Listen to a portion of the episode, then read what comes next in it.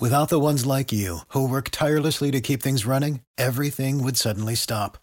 Hospitals, factories, schools, and power plants, they all depend on you.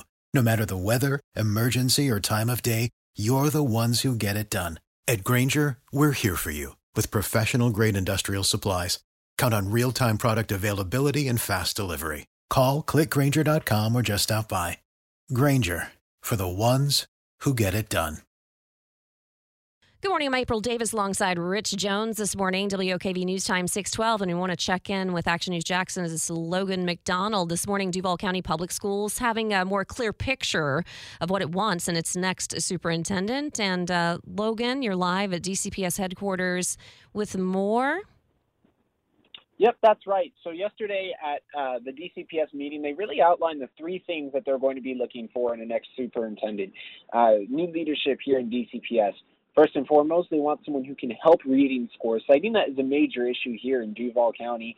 Also, managing the budget is another important aspect they outlined. And finally, overseeing the district's plan for its facilities. And on top of that, they also discussed topics such as retaining and attaining teachers and also transparency within the community. So they kind of just outlined exactly what they're looking for in their ideal or dream candidate of sorts to lead the district going into the future. And we now have a clearer picture of what the next superintendent of DCPS could look like. And now a little bit of a timeline as well, Logan. It looks like they've circled January 1st to have that new superintendent in place and fully seated coming out of the holiday break. Are they getting much interest, do we know? So what we do know right now is that this is an ongoing process and it's a long process. They did they did say it could take between four to eight months. So we're probably looking at at least four months, according to school board members, before we see someone in that seat here in the superintendent spot in DCPS. But they're working with FSBA, you know, to help clarify their needs and wants to try and further along this process. And that's really what yesterday was about.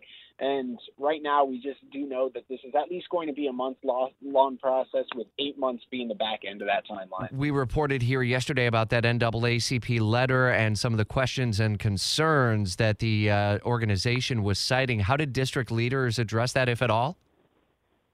Um, so uh, at this time, we haven't. Um, at this time, uh, we're uh, still working to learn more about that. Okay, that'll be a story that we'll have to follow up on over the coming days and probably weeks ahead uh, as uh, the Duval County School District uh, continues in its search for a new uh, school superintendent. Logan MacDonald live outside DCPS headquarters. WOKV News Time now 614. For the ones who work hard to ensure their crew can always go the extra mile, and the ones who get in early so everyone can go home on time there's Grainger, offering professional grade supplies backed by product experts so you can quickly and easily find what you need. Plus, you can count on access to a committed team ready to go the extra mile for you. Call, clickgrainger.com, or just stop by. Grainger, for the ones who get it done.